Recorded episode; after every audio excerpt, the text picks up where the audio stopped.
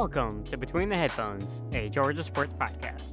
I'm John James, the sports editor at the Red and Black, and your host for this podcast series. Each week, I'll talk to Red and Black sports reporters to get the pulse of UGA athletics, straight from the source. This week, I'll be joined by Red and Black digital sports editor Bo Underwood and assistant sports editor Owen Warden. Up first, we'll talk to Owen about Georgia's 24 14 victory over South Carolina on Saturday. Welcome back to the show, Owen. Always a pleasure. So yeah, the South Carolina game was uh, controversial for a lot of people. Georgia looked very good at times, looked not great at other times. Start off in the beginning, as we often do. The offense scored three points in the entire first half. What happened there? I mean, frankly, it the offense just didn't came together. I mean, the passing game just wasn't able to function. It was a lot of dink and dunk type plays that never really stretched the field out. Um, the running game was going, but I don't think it had reached its full stride yet. So, I mean, that that first half alone was just brutal because there was no momentum gained. There was no spark that really allowed the offense to really ride with. You know, it was it was just kind of disappointing. You know, there it was almost like South Carolina kind of knew what was going on, but also they were just causing havoc. Georgia's offensive line kind of folded a little bit. They were struggling. I mean, they were getting pressure from from the from the left side, from from a little bit from the right side. They were just kind of finding ways uh, to get to Carson Beck to prevent any successful throws. Sacked him twice. So ultimately, it was just a rough performance. And then Georgia could have had six points in that first half, but Peyton Woodring, the freshman, his kicks were looking wobbly. They were looking off. He missed a 20 yarder last week and he missed mm-hmm. another one against South Carolina. So just a lot of disaster type scenarios where, you know, I feel like some of it falls on play calling, some of it falls on decision making, mm-hmm. and some of it just falls on purely holding up. So, in those disaster type scenarios, what needs to change, if anything, with this Georgia offense going forward? Well, the kind of adage I've always taken with Mike Bobo, and it's kind of been the case of, you know, Georgia's offense coordinator, Mike Bobo. The thing I've taken with him the most, especially from his previous tenure, is he's very much a run first, pass later kind of coach, where he's going to try and get the run game established and then start throwing it down the field. But you look at a lot of modern, uh, you look at a lot of modern offenses in college football and even the NFL, and you have to find a typical balance. Now, Arthur Smith and the Falcons are doing something completely opposite, but they're kind of the exception. You look at any good offense from anywhere, it's very much they're getting the ball moving down the field quickly. They're stretching things out, they're finding the right spaces, and they're using the run game as almost a part of that. You know, a key function of that. You look at Lane Kiffin, what he was doing with Quinshon Judkins over at Ole Miss. You know, they were finding ways to get the ball down the field, but they were also relying on Quinshon to break through and, and really allow those things to pair well with each other. And I don't think Bobo's found that right balance.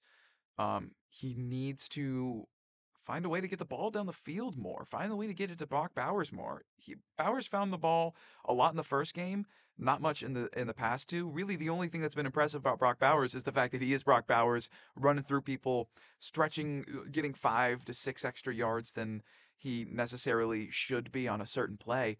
So he needs to be getting the ball down the field. We know that Ra Ra can get down there. We've seen mm-hmm. Dominic Lovett even do that back in Missouri, let alone again Marcus Rosemy-Jacksaint. Whenever Ladd comes back, which I'm expecting to be in the Auburn game in a few weeks, these players can get down the field. You gotta throw it to them. You gotta make sure that you're getting these concepts ready for that to happen. And then you also have to be talking to your quarterback, Carson Beck, to make sure that he's willing to take those shots it's it's a coordination thing. It's it's a thing that they need to put together in order to make that happen. And I know Kirby Smart w- would not admit it, but I'm sure he wants to make sure that's happening. But also, when they get inside the 30 and the 20, they need to score. Yeah, one factor that I was really displeased with, just as a football fan watching Georgia play on Saturday, is that Carson Beck was not throwing the ball downfield.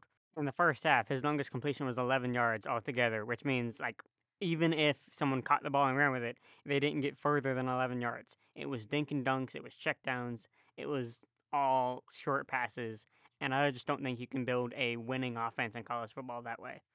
Kirby Smart always prides himself on wanting that that quarterback that's not going to make mistakes. But ultimately, like I think when you have a quarterback, you have to be willing to make some mistakes because you're going to have to make big plays. You know, Stetson Bennett, yeah, he had a couple picks. I remember that first national championship run. He had that fumble against Alabama, and everyone freaked out about it because it was it was terrifying. But ultimately, you come out the next couple drives, and he's taking massive shots down the field. He's taking he's staying in the pocket, willing to take hits as that Alabama defense rushes towards him to make throws to key targets. It's that kind of stuff that you need more of. Risks are inevitably what you need in a high-powered offense quarterbacks are going to make mistakes. Quarterbacks are going to throw picks. You got to allow that to happen at certain points. And by keeping a guy just throwing checkdowns and keeping it easy, and, you know, once you know you got something over the middle of the field, then you throw it, it's not going to be successful long term. And, you know, they finally moved on. They finally did that in the second half. This could be the type of performance that propels Georgia to find success, kind of like what Missouri was last year. But there's also an easy reality that Georgia's first half is the reality for this team for the rest of the season.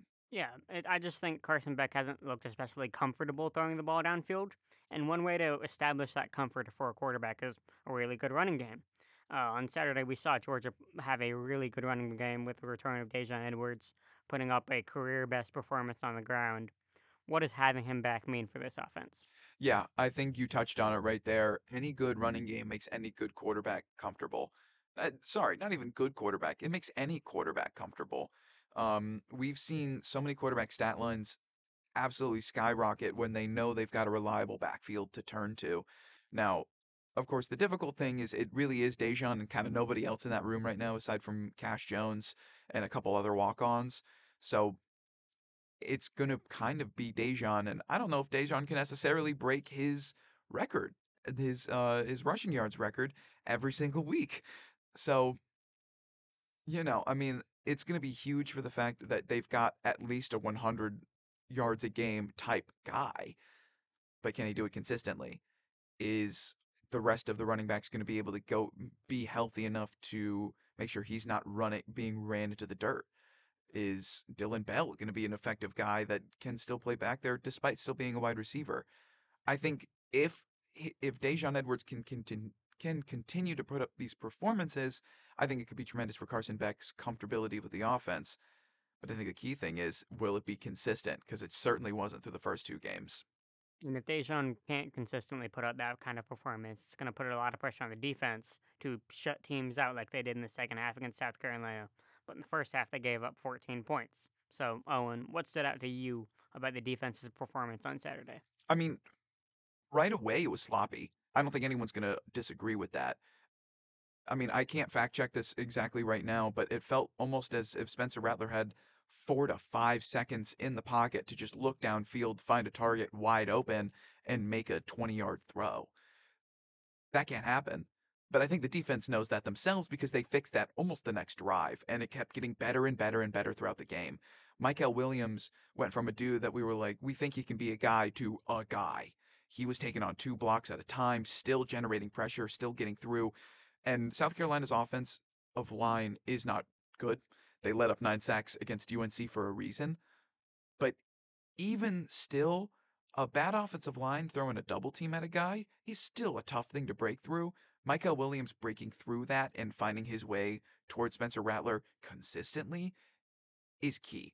And that's something that I think even against tougher offensive lines like Florida, you know, Billy Napier always finds a way to put a pretty solid offensive line together. Um, Auburn's got a couple guys that are interesting. And then even when you, you know, if Georgia continues its undefeated streak and gets into the the SEC championship or the playoffs, they will face better offensive lines there, obviously. So Mykel Williams being able to take on two guys alone and have just be just fine is a testament for this team, but also Nazir Stackhouse getting a sack, Warren Brinson finding pressure, Jordan Hall continuing to seemingly get better and better and start finding pressure, especially later in the game. Kamari Lassiter looked fantastic. And and that I was not a big fan of his performances last season as that number two. He took a step up. And uh, even when dealing with injuries, he took a step up. Daylen was targeted a lot. Second half, felt like he started to kind of shore things up.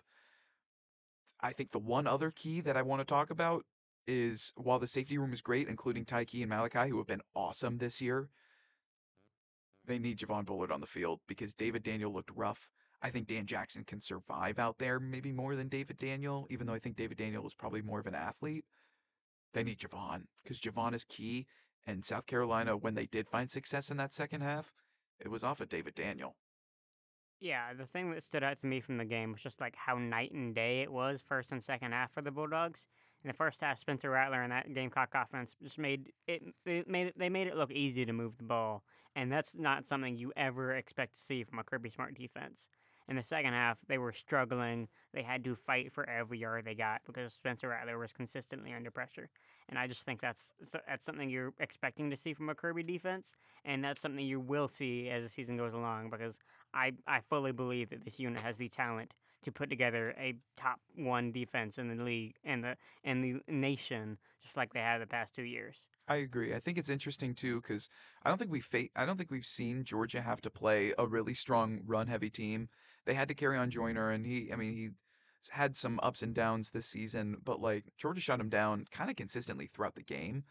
Um, so you know, I am curious when Georgia does have to play a team like Florida that has a really good run game and how they play, because especially because they've got two really talented linebackers. In fact, they've got a really good rotation. I think we can both agree, but they haven't really done much. Um, they haven't made a lot of tackles. They haven't been at the forefront.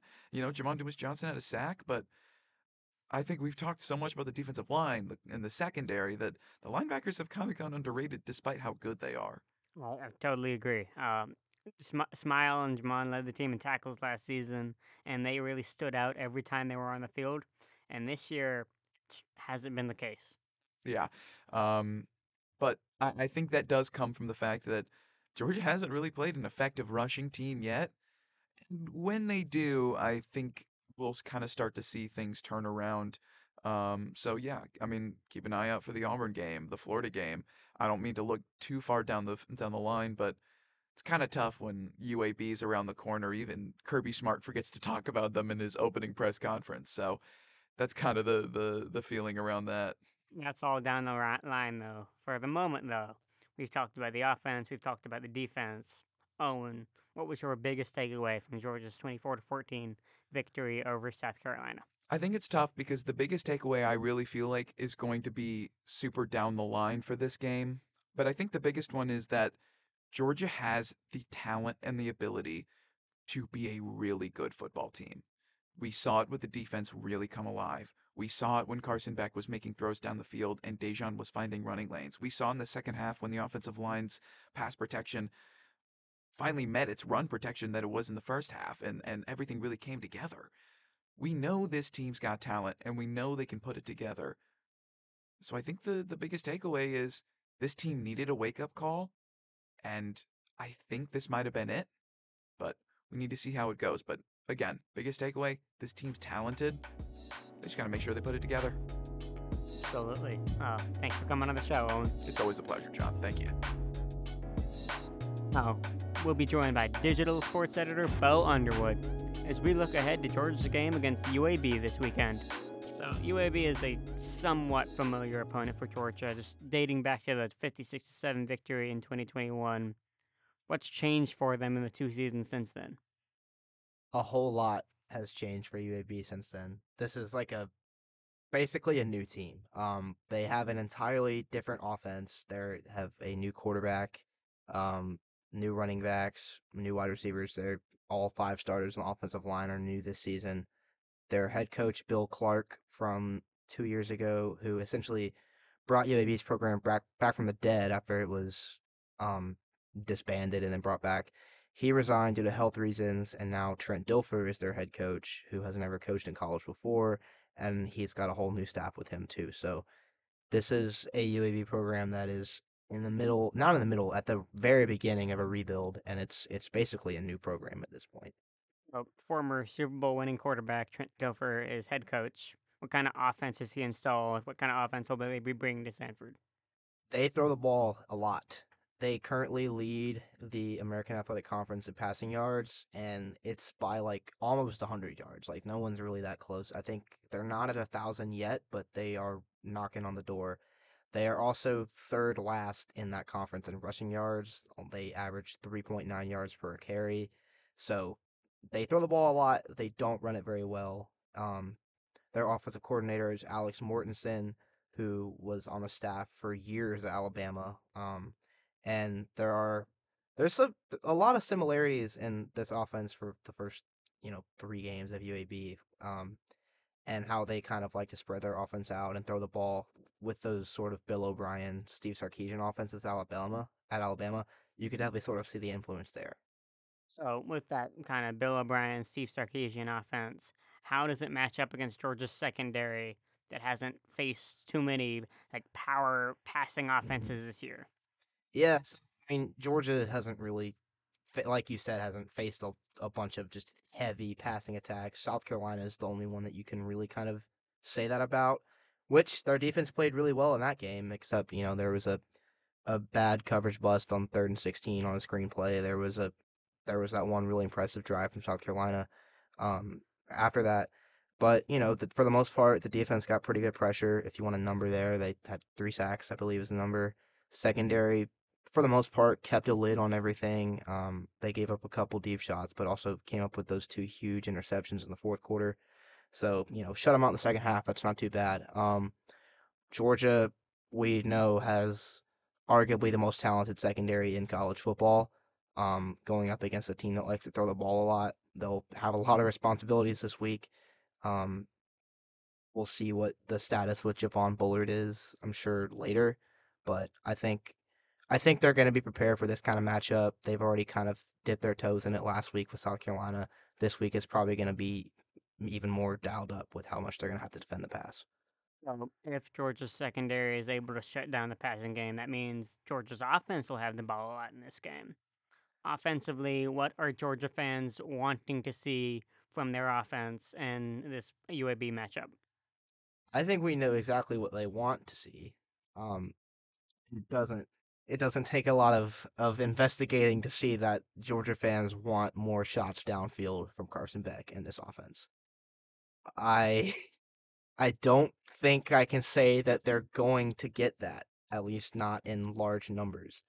That has not been Georgia's offense this season and has not been Georgia's offense in the past.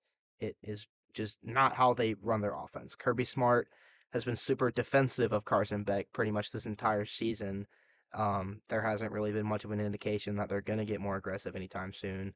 He's Kirby Smart has at, every opportunity propped up Carson Beck and you know his his poise and his ability to sort of minimize mistakes. And if what Kirby Smart is saying is true, that he really is as pleased as he's been saying he is with Carson Beck, I don't think the offense is going to change too much. Um, it's always been a system that's kind of prioritized taking pressure off the quarterback and putting it on the playmakers to make plays. These first three games of 2023 have maybe been the most extreme example we've ever seen of that sort of philosophy under Kirby Smart. For this week, I'd probably expect, you know, a good amount of RPOs again, a lot of quick hitters in the passing game that Kirby likes to call an extension of the run game.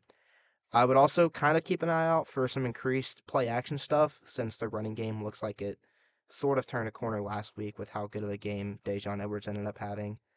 But I don't think do, do, I don't think we can really expect to go into this game and see a bunch of offensive fireworks from this Georgia offense just because that's not how they're built to play and it's not how they've played at all this whole season. So Georgia fans won't get what they want to see but what is the worst case scenario for Georgia fans in this game? The absolute worst case scenario for me would just be that, and for Georgia fans, would be that I think Beck has another game where he doesn't push the ball downfield a whole lot. They have a hard time stringing together those, you know, 11, 12 play drives that this offense is sort of built around sustaining.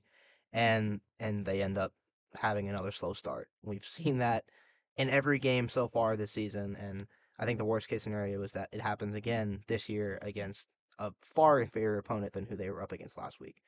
I don't expect the defense to give a whole lot up to this to this offense. I think they're going to establish pretty early on that UAB cannot run on them at all. They're going to force them to start throwing the ball, and once Georgia's secondary knows you're going to throw the ball, it's pretty much over already. Um, but if they do give up a couple deep shots, which there's always a chance, they will, then there might be some unrest from the fans there and some concern. But I think a worst case scenario in terms of like the score, the result of the game is probably another sub 20 point victory with little to be optimistic about about the offense. So basically just another Kent another Kent State game from last year. Understood. That's that's the bottom of the barrel, worst case scenario, Bo. Right. But right now, I want to know what you think is going to happen. Give me a game pick. Give me an offensive MVP. Give me a defensive MVP. I'll go Georgia 34, UAB 10. Um, I think the offensive MVP of this game is going to end up being probably Brock Bowers. Like, um, just because I, I was I was on the fence about saying Daijun Edwards, but I don't know if he's going to top his his rushing record again. I think this is going to be the game where they try to get Brock Bowers involved in the passing game more than he's been this season. Um, I'd expect some more play action stuff this week, and you know that's where Brock Bowers has shown he can be pretty deadly in the past. Um, all it takes for it is for him to get loose on one of those routes, and you know he'll that speed will do the rest. Um, on defense, I think Malachi Starks is going to have to have a huge game, sort of, you know, patrolling center field, patrolling the back line of that secondary. This is a team that throws the ball a lot, and not. I think he's going to end up being tested a good bit in this game, and he's going to have to have a huge game. I'm predicting a little bit more high scoring game than you are. I'm saying Georgia 51, UAB 7.